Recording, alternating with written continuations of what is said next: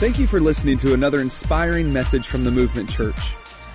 To find out more about the Movement Church, you can check out our website at theocmovement.com or follow us on Facebook and Instagram at the OC Movement.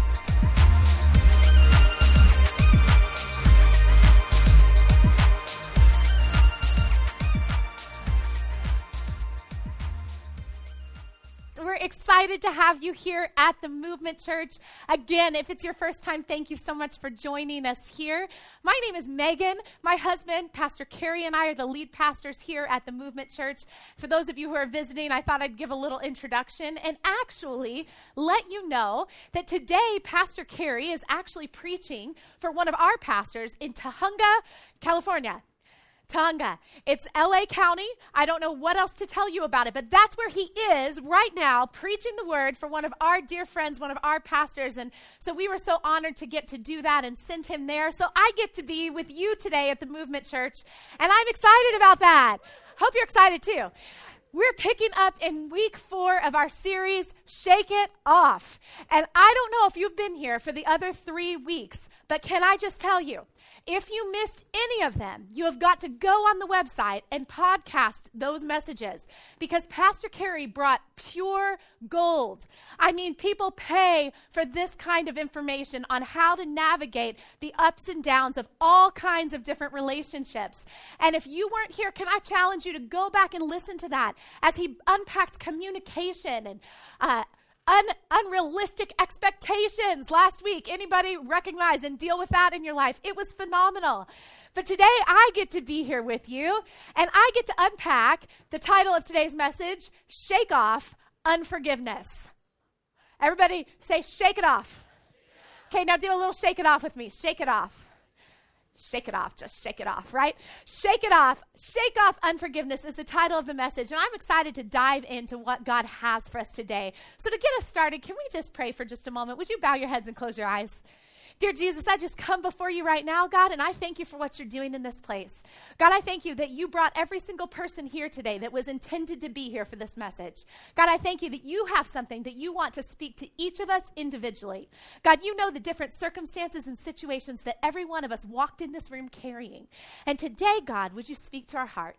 Would you challenge our thought process and would you stretch us to become all that you've created us to be? In Jesus' name we pray. Everybody say amen. Amen. So listen, I don't know about you, but the weather this week is making me crazy. Anybody? I got like hands raised in the back. That is an amen. I don't know about you, and I know that um, I'm a woman, and so sometimes women think this way. I feel like men, you could probably relate with me just a little bit, but I just want there to be a breeze and I want to light a pumpkin candle. And I want to have my house be cool enough that I can put a blanket on my lap. And I want it to smell like and feel like fall. But no, we are still in the heat, the blazing heat of summer. And I think it's totally unfair because I moved from Arizona four and a half years ago, and I did not move to Southern California to deal with this. However, I'm going to try really hard not to complain, but there is a point to my story here.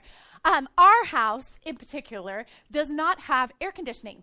We live down closer to the coast, and whoever built those homes in the 1980s or whatever just did not see that there would be a need for air conditioning. They couldn't have anticipated this. And my house, as my husband would say, is a hundred in hell. And I can say hell in church because we talk about hell in church. It's okay. It's a hot place. You don't want to go there. Just like my house. It is a hot place and you do not want to go there right now. It is so stinking hot. And so we have, for the past few weeks and really truthfully, the past few months, had to spend almost every single day going to the pool. We come home, we walk into the sweltering house, we start sweating in our own home, and we're like, no, we are not going to do this any longer. Throw on our swimsuits, pack up the bag, and grab the pink flamingo and head to the community pool, right? Because it is so stinking hot, and we have to find a way to cool down. Can anybody relate? Well, so I brought my giant pink flamingo up here today because I like props before I jump into this message, I got started a little too early next time. We encourage you to check in on Facebook and Instagram. Lots of times when I'm preaching, people post pictures. and I'm always spitting or making ugly faces because I never stop moving. So I'm going to give you a chance right now. You want a picture of the pink flamingo? Right now, this is a good picture. So if you're going to post something on social media and tell your friends to check out the Movement Church, let's try to make it look good, okay? So here we go. Ready? I'm telling something amazing with the pink flamingo. Okay, one more smile. Okay, enough of that. But check in and tell your friends to check out the Movement Church. Anyhow, we've been going to the pool because it has been so stinking hot. And I think this has a lot to do with our own personal lives. And I'm going to break it down for you. You see, I think that when the heat gets turned up in our life, when the heat is on, when people have hurt us, whether it's intentionally or unintentionally, when we're offended how many of you ever been offended? Yeah. When we're offended, when things don't go our way, when somebody says something that they just should not have opened their mouth and said, right? When changes happen that we can't control and we look for someone or something to blame, when the heat is on in our lives, when we are frustrated and offended or feeling just unforgiving towards a spouse or a boss, or maybe it's our children or maybe kids, teenagers, maybe it's your parents, whoever it is, when the heat is on in our life, we have a tendency to run to the proverbial pool of offense and bitterness and unforgiveness and jump right in. Grab our pink flamingo, jump into that pool, and we are going to lounge there. We're going to hang out in the pool of unforgiveness, bitterness, and offense, and we are just going to soak it in because that husband said the wrong thing for the last time. Or my wife said the wrong thing for the last time.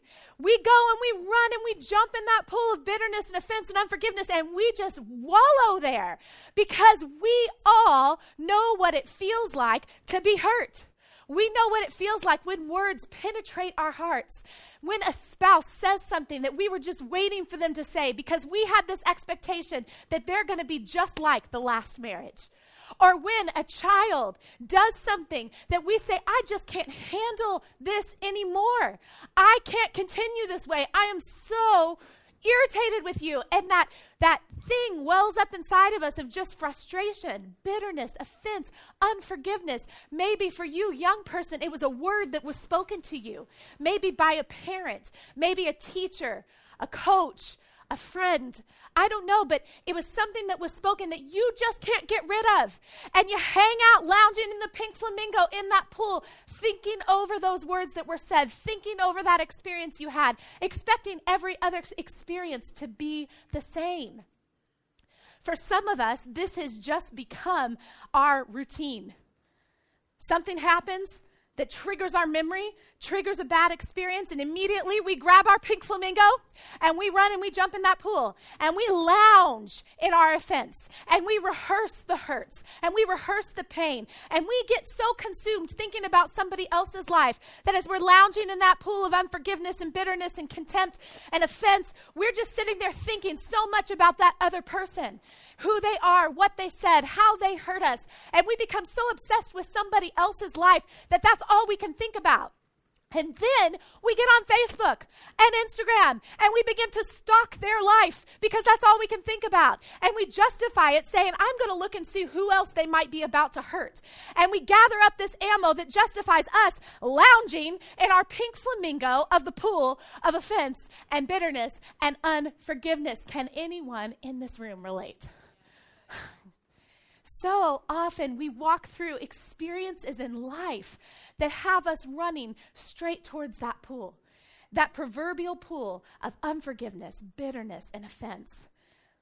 You know, the problem with lounging in that pool is the same problem that I face when we run to the pool to deal with the heat.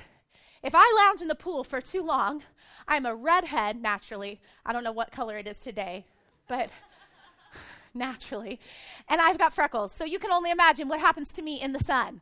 Anybody? I fry like a lobster fry. I get red. When I lounge too long in the pool, I am going to get sunburned. And you are too. It doesn't matter how tan you get, you know it hurts. You know it hurts Because when we lounge in the pool for too long and we hang out in the sunshine, the only person who actually gets hurt is us. Except for my family who has to hear me whine and complain about the stupid sunburn, right? And the same thing goes for unforgiveness. The same thing goes for bitterness and holding on to an offense. So many times we think we're holding on to it because it's going to hurt that other person, but it doesn't hurt anybody but you. I heard it said that forgiveness, unforgiveness, is kind of like taking rat poison, poison, ingesting rat poison, and waiting for the rat to die. That is truly unforgiveness. We think that by holding on to it, we're doing so much good, but really the only person we're hurting is us. What else happens to you when you lounge in the pool for too long? What happens to your fingers and your toes? They get all shrivelly, don't they? They get all shriveled up. It actually changes your appearance. When my kids have been in the pool too long, their fingers and their toes are all shriveled up and their lips are purple because they've been sitting in the pool for far too long. It actually changes your appearance. And I love what Dr. Caroline Leaf, who's a doctor of neuroscience, she says about this. She says, You cannot control the events or circumstances of your life. It's good to know, right? You cannot control the events or circumstances of your life, but you can control your reactions. And controlling these reactions is the difference between healthy minds and bodies and sick minds and bodies. This is important to know, you guys. Uh, this stat is from the American Medical Association, and it says this it's going to blow your minds 75 to 98% of mental and physical illness comes from one's thought life. Can I say that again? Because that just blows my mind. 75 to 98% of physical and mental illness comes from one's thought life. That means that the thoughts we think and the feelings we lounge in actually matter. It can change our actual appearance. It can change our actual health. When we fester too long on offenses, when we fester too long on the bitterness and the unforgiveness of that situation that we walked through or that person that hurt us, no matter what the degree of hurt was, when we stay there for too long, it can change our physical appearance. It can change the health of our physical bodies. It actually makes a difference. You know, the other thing about our pool and our community pool, I don't know what they put in it. Okay? I don't know about your pool. Our pool is a saltwater pool, but there is something else in that pool. And every time my kids go swimming, they come home and they complain about their eyes burning. And they're like, my eyes, my eyes. And, you know, as any good parent would say, I say, don't open your eyes in the pool, right? Hello, that solves the problem. Don't open your eyes in the stinking swimming pool and you'll quit complaining about your eyes. But the other day, Pastor Carey and I decided to go swimming with the kids. And we played and we had fun and we were in the pool for hours. And we all got home and the kids started whining and complaining about their eyes. My eyes, mom, my eyes are burning. I can't see. And I was about to respond with my, well, don't open your eyes in the pool. And then I thought, my eyes are burning. I can't see. I'm like, what what is in that pool? And I began finally to get worried about this situation. And Pastor Carey and I were like, what is going on? There was like a film over our eyes. We could not see. I am not kidding you guys. We could not read words on a page. We couldn't even watch TV that night. We had to go to bed. There was nothing we could do because we could not see clearly because the chlorine was burning our eyes. And the same thing happens when we lounge too long in the pool of offense and unforgiveness and bitterness it clouds our perception of everything and everyone. Every situation we're in, you cannot trust your own opinions, your own analysis of the situation, your own perceptions about that person if you've been lounging in the pool of unforgiveness and offense because you can't see clearly. It changes the way we see things. And it also affects other people. You know, when I picked up my family the other day from swimming at the pool, they took their showers, they wrapped up in their towels, they jumped in the car. We went home, went inside, did our thing, and that night we decided to go out to dinner at the Schwack. If you haven't been to the Schwack, go. You're welcome. It's good food. We like good food. So, we jump in our car to go to the Schwack. Mind you, we have gotten dressed and ready for the evening. And we get in the car, and I sit down in the front seat, and all of a sudden, my bum is so wet. And I'm like, really? I did not just pee my pants. What is happening here? And I'm like, ah, and my girls are in the back seat going, oh, mom, mom, we're all wet. And I was like, ugh, dang it. Even though you wrapped up that towel around you, it still got my seat soaking wet. And not only that, this car stinks like mildew. Ugh, I do not even want to be in here right now. Because you see, when we lounge in the pool of bitterness, offense, and unforgiveness, eventually it will affect other people in our world, even if we try to cover it up. Even if we try to cover it up, eventually it will affect other people in our world. And see, the Bible has something to say about this, and that's where we're going to focus today. It says in Ephesians 4, verse 31 Let all bitterness, wrath, and anger, and clamor and slander be put away from you, along with malice. What's it saying? Get rid of it. Bitterness, wrath, anger, get rid of it. Let it be put away from you. The next scripture in Hebrews 12 15 says this See to it that no one fails to obtain the grace of God. Listen, see to it that no one fails to obtain the grace of God that no root of bitterness springs up or causes trouble, and by it many become defiled. What's it saying? We have got to make sure that we rip out and deal with the root of bitterness in our life, holding on to offense. Holding on to unforgiveness. It's got to be dealt with because it will mess with us. By it, many become defiled. It messes with us. And so it's saying you've got to deal with this. And it's saying every single person deserves the grace of God. The scripture gets even more real and in our face when Jesus starts talking. And Jesus starts talking in Matthew chapter 6, verse 14, and says this For if you forgive people their trespasses, their reckless and willful sins, leaving them, letting them go, and giving up on resentment, your heavenly Father will also forgive you. I feel like that puts the pressure on.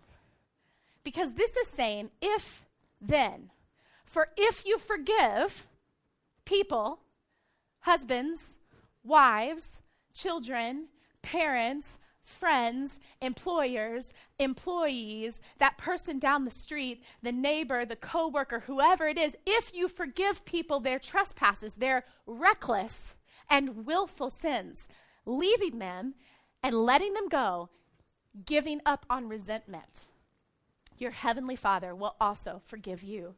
See, Jesus had a lot to say about forgiveness. And to Jesus, forgiveness was not an option. Forgiveness was imperative. Forgiveness was fact. This is what we have to do. And so I want to talk to those of you in the room for just a moment who call yourself Christ followers.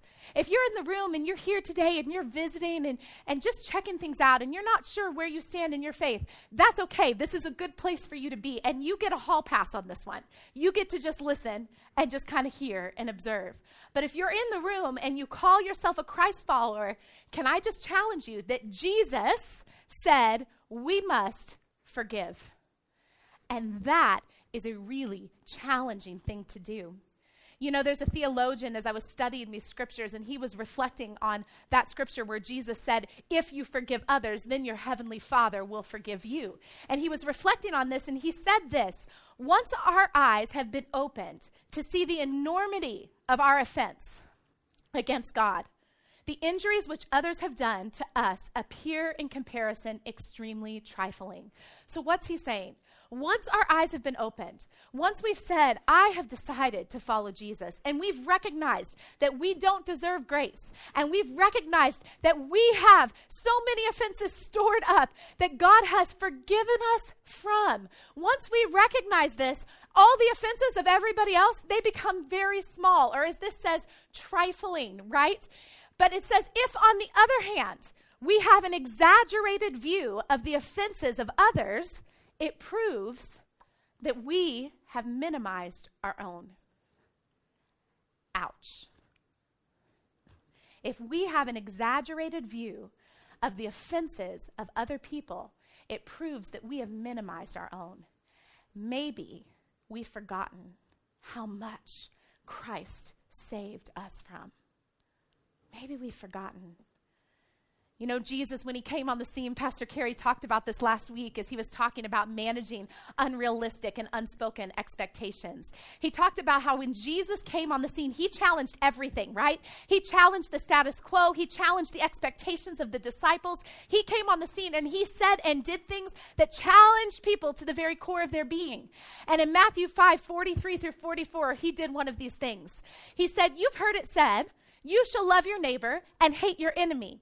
But I tell you, love your enemies and pray for those who persecute you. That's hard work, Jesus. Let me read it to you in the message version because I think it's kind of powerful here. It says, You're familiar with the old written law love your friend and its unwritten companion, hate your enemy. I'm challenging that. I'm telling you to love your enemies. I'm telling you to let them bring out the best in you, not the worst. when someone gives you a hard time, respond with the energies of prayer. That's how we're supposed to respond, Jesus. Respond with the energies of prayer, for then, guess what he says? Then you are working out your true selves your God created selves. Hey, listen, what he's saying is when you respond in the way that I want you to respond, you're actually, instead of lounging in the pool of offense and unforgiveness and hurt, when you respond the way I've created you to respond, you're actually taking care of you which is the person who gets hurt when we hang out there. So he's saying, Take care of you, and here's how I want you to respond pray for your enemies. Pray for them. He's saying this is going to bring out the God created self that He has for you and for me. And then he goes on and he says, This is what God does. He gives His best the sun to warm and the rain to nourish to everyone, regardless of the good, the bad, the nice, and the nasty. If all you do is love the lovable, do you expect a bonus? Anybody can do that. If you simply say hello to those who greet you, do you expect a medal? Any run of the mill sinner can do that. In a word, what I'm saying is grow up. Ouch, right? Here's Jesus saying, What I'm saying in a word is grow up. Your kingdom subjects now live like it. Live your God created identity. Live generously and graciously towards others the way that God lives you. Stop hanging out in the pool and lounging in the pool of unforgiveness and bitterness and offense. It's only hurting you. Start living the way I created you to live. Grow up. That's what Jesus is saying. I'm not saying it, y'all. It's Jesus. It's hard for me too. It's a challenge, right? This is hard work. And it doesn't seem fair, does it? It does not seem fair. I've heard forgiveness talked about as this forgiveness is surrendering my right to hurt you for hurting me. Forgiveness is surrendering my right to hurt you for hurting me. I love this definition as well. It says forgiveness is giving up the hope of a different or a better yesterday. It's kind of hard, isn't it? When we wish that things could have been different. And that situation just keeps regurgitating itself in our heart and our mind. And we just think, ah, if only they could have done things different. If only they hadn't stabbed me in the back. If only they hadn't let me down. And we lounge in this pool of offense and bitterness and unforgiveness and we think and we dwell on the if onlys. But forgiveness is accepting the fact that I've got to let go of the past and move forward to the future. Paul says this in the New Testament. He says, forgetting what is behind and straining towards what's ahead, right? Straining towards what's ahead, the upward call of Christ. There is something better for you than what you have already experienced. And listen to me, everyone in this room. You may be in this room and you may have been hurt beyond measure. You may have been hurt so deeply that nothing could make that right. But Jesus is the healer of all of our pains, He is the redeemer of all of our stories, and He can set things right. And it is hard to think about forgiving the person that might have inflicted that kind of pain. But that is the only place to find freedom and the only place to move into the future that God created you for. I want to jump real quickly in the end here into another passage that Jesus uh, experience he had with his disciples. It's found in Luke chapter 17, verse 3 through 6.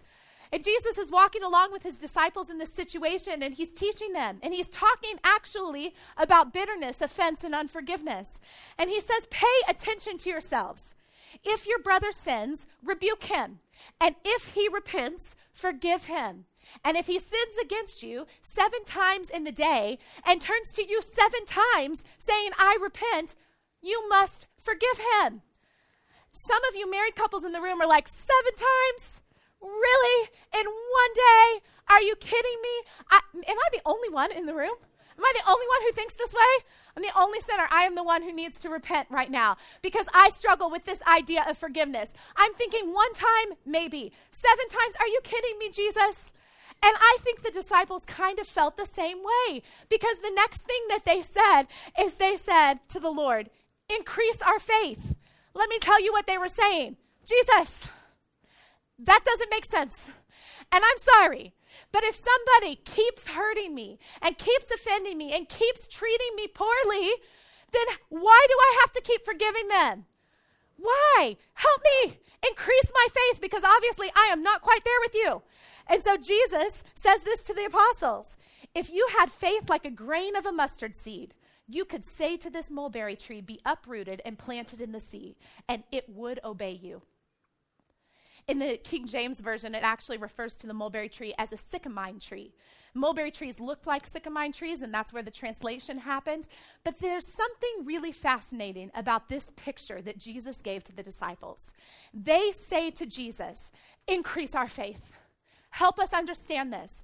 And so Jesus says, Okay, let me do that. If you have faith the size of a mustard seed, you could say to this sycamine tree, Be uprooted and planted in the sea, and it will obey you. Do you know why he used the picture of the sycamine tree? There was so much intentionality to everything Jesus did. Let me tell you about the sycamine tree. It grew in the Middle East rampantly. Everyone who lived in the Middle East during that time knew the reference of the sycamine tree. They knew exactly what it was. They knew that this tree had a root system that went so deep into the ground that it was almost next to impossible to kill you could hardly you could hardly get it out at its root system because the roots went so deep into a soil and to the water underneath the ground that this tree was next to impossible to kill. Jesus is saying, I get it. I know that bitterness, offense, unforgiveness is next to impossible to kill. I know that it's deeply rooted in our hearts and lives. But if you have faith, you can speak to even that and say, Be removed and thrown into the sea, and it will happen. What's he saying? I know the roots run deep. I know the things that you're dealing with and that you're feeling and you're trying to wrap your heads around. I know it's intense, but it has to be done. Uh, Proverbs, it says this skipping ahead. In 423 proverbs 423 guard your heart above all else for it determines the course of your life. Listen the roots of bitterness and unforgiveness go down deep into the human soul and they're fed by offense that lies hidden in the soil of the heart. But the scripture tells us we have to guard our heart above all else because f- from it comes the whole course of our life. So jesus is giving this picture of this tree with roots that run deep that's next to impossible to deal with with and saying it can be done and it must be done because we have got to get rid of those roots of offense and bitterness and unforgiveness in our life because they go deep into the soil of our heart and the heart sets the course for our life. And God wants your life to be on course, moving in the right direction to accomplish the thing that He has for you to accomplish. And the roots of bitterness and offense and unforgiveness, they will hold you back every single time. You know, that tree also bears a fruit. And I thought this was so interesting. It bears this fruit that resembles a fig, but it doesn't taste like a fig. Only the wealthy people of that day and age could afford to buy the figs from the mulberry trees. So the poor people would take the figs from the sycamine tree. But these figs were bitter and sour to the taste, and you couldn't eat them in one setting. So they would take little tiny bites, nibble on it, set it down, walk away, do life, come back, nibble on it some more, set it down, walk away, come back, nibble on it some more until they finished it because it was so sour and bitter to the taste. Isn't this just like us, though? We just nibble on bitterness and offense we nibble on that situation, that thing that was said, that, situ- that situation we walked through, whether it's with a spouse, a friend, an employer, a child, a parent. And we just nibble on it and we set it down and we walk away for a little bit down memory lane just thinking about that experience and all that happened to us and why it wasn't fair and why it wasn't right and why that person deserves something worse than what they got. And then we return and we nibble on it a little bit more. And all the while making sour faces because the inside of our heart and our mind and our spirit is becoming sour. It's becoming sour. It's just like we talked about being in the pool and the fingers getting all shriveled up because bitterness, offense, and unforgiveness, it affects us. It changes us. It changes our physical appearance. It changes our mental and physical health. It changes us. And Jesus knew when he gave this picture of the tree that the disciples would know exactly what he was talking about. Because that fruit on the tree, when we nibble on that fruit of bitterness and offense, it changes us. It makes us sour and negative kind of people. Another thing I thought was really interesting about this was that the sycamore tree wood, everyone knew, was most commonly used for making caskets. Wow. It was most commonly used for making caskets because it could grow anywhere. It was in mad abundance. And everyone in this room can agree that no matter what your upbringing was, no matter what your past looks like, no matter what your family history is like, the roots and seeds of unforgiveness and offense and bitterness, they can grow in any and every heart, in any and every situation. But the problem with this is, is when we allow those things to grow, it will eventually rob us of our destiny and set us off course for our life. It's so interesting to me. I think Jesus, you, wow, the irony here that that wood that he was referring to in the sycamore tree is actually used to make caskets because Jesus knew that there was some deep meaning behind holding on to bitterness and offense. And he's saying come on you got to have a little bit of faith. You got to have a little bit of faith enough to work on forgiveness to say to that thing be thrown into the sea and you know what else is interesting? The only thing that could kill that tree is salt. Isn't it interesting that Jesus said with faith the size of a mustard seed you can say to that sycamore tree, Be plucked up and thrown into the sea, and it will be done. Forgiveness is possible. It's possible with a little bit of faith.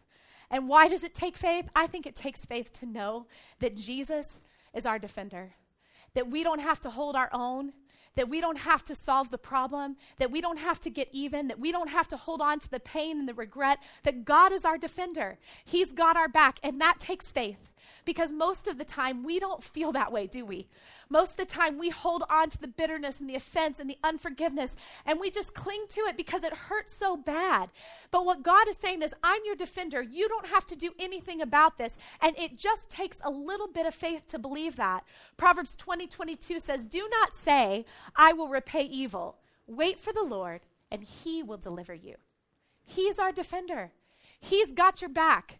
He knows your story. He knows your pain. He knows the situations that you have walked through. And He will give you the strength that is necessary to walk out forgiveness. But we've got to stop lounging over here. We've got to stop lounging over here.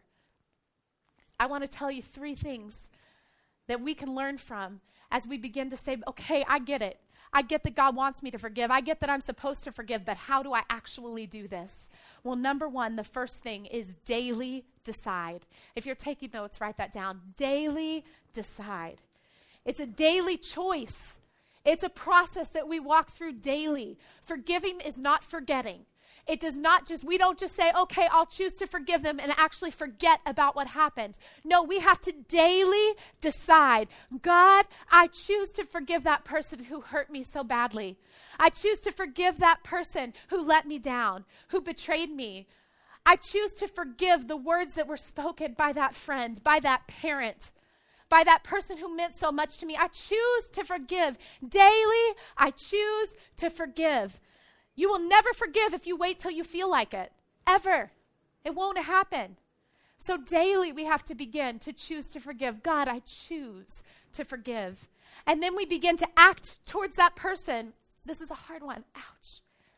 We begin to act towards that person like they've already been forgiven. wow. So, how do I do that? How do I daily decide? Well, number two is I've got to depend. You cannot forgive without the power of the Holy Spirit. It is too hard to do on your own.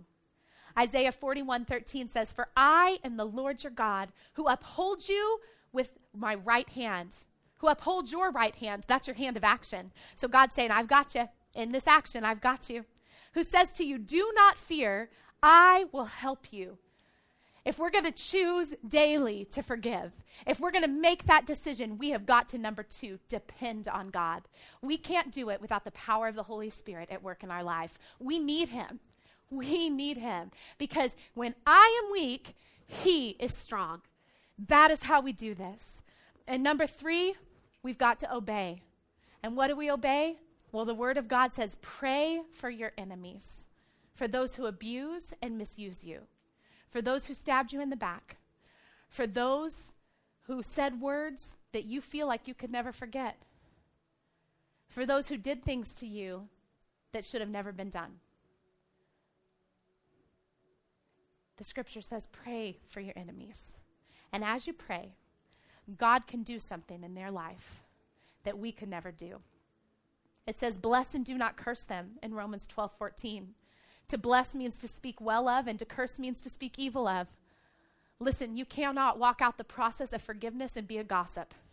You just can't do it. You must stop repeating the offense. You've got to stop dragging people into this pool of unforgiveness and bitterness and offense and telling them all your woes. You can't forgive and be a gossip. You cannot. So we've got to obey. Pray for our enemies. Bless and do not curse them. It's time to stop lounging here. It's time. Ephesians 4:26 says this, "Be angry and do not sin, and don't let the sun go down on your anger." Listen, I'm not telling you not to be angry. The Bible says, "Be angry and do not sin, and don't let the sun go down on your anger." What's that saying? I think it's saying this. Pop the pink flamingo. Don't lounge in the pool. But it's okay if you're angry. It's okay if you take a dip, right? Get in that water, cool off, get on back out again. Go sit in the shade, and in the cool of the shade, dry off, and let God do something in your life. Psalm 46 1 says, God is our refuge and our strength, our very present help in trouble. He's our proverbial shade, our refuge, and our strength. He is our very present help. And I know many of you might be sitting in the room and you're thinking, I hear that the Bible says that I'm supposed to forgive.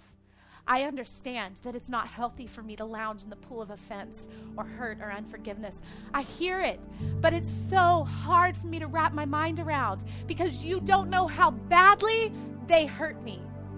You don't know the thing that they did that I cannot ever forget. And you're right, I don't know. But God does know. And He is your defender. And He does have a better plan for you. And He wants you to be able to walk in freedom, not encumbered any longer by the pains and the burdens of unforgiveness and offense and bitterness. He doesn't want you held back over there in that pool. He wants you to move forward in the purpose He has for you. But we cannot go forward until we set our heart on the right course, which means we've got to deal with the the roots of bitterness, offense, and unforgiveness. It's got to be done, but it can be done. It just takes a little bit of faith. And so I want to challenge you today that God wants to begin helping you walk out this process in your life. Whoever you are, whatever situation you are walking through, whatever name comes to your mind when we talk through this message, God wants to help you learn to forgive. But it's daily decide, depend on His strength and obey His word. Let me talk to those of you in the room who are here today and you might be wrestling with this whole idea of faith. Maybe you came today just to give church a try, but you've just been wrestling with this whole idea of who God even is. And maybe you're in this room and you're saying, I, I hear that and I want that. But I don't feel that I can have that kind of relationship with God because maybe you feel that you've messed up too many times. And how could you ever come to God in the way that you are now? But I've got news for you. That separation you feel from God is a real thing. The scripture tells us that sin separates us from God, and the punishment of sin is death and an eternity in hell. But the scripture also promises us that there is a redemptive plan And that plan was executed when God said, I'm going to send my son Jesus, and he will go and he will give his life on a cross to pay the punishment for all of our sins. And you know what he did? He did that before we ever committed them. He sent Jesus for you and for me before we ever screwed up, before we ever made the stupid choices. He sent Jesus and said, I know in advance that they're going to struggle.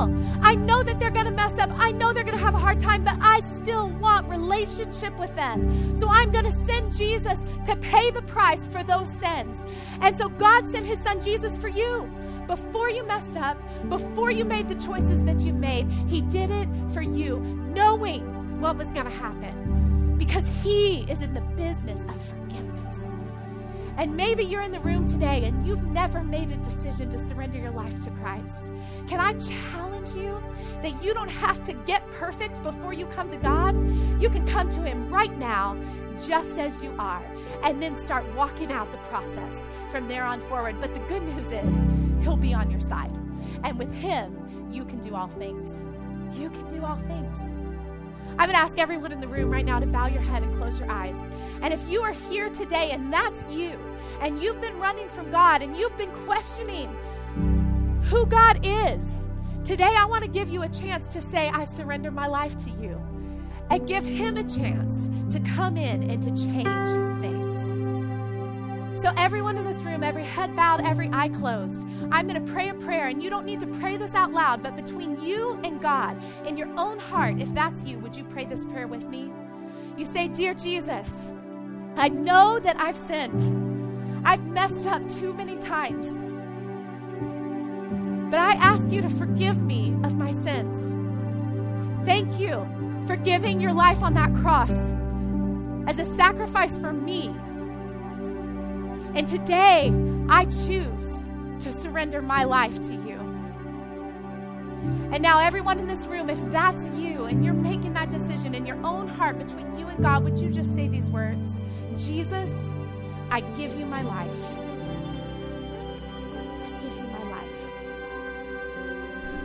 If you prayed that prayer with us today, we are so excited to be a part of this journey with you please email us at info at theocmovement.com. And if you were not in the area, we would love to help you find another life giving church near you. Please send us an email at info at theocmovement.com. Thank you again for listening to another inspiring message from the Movement Church.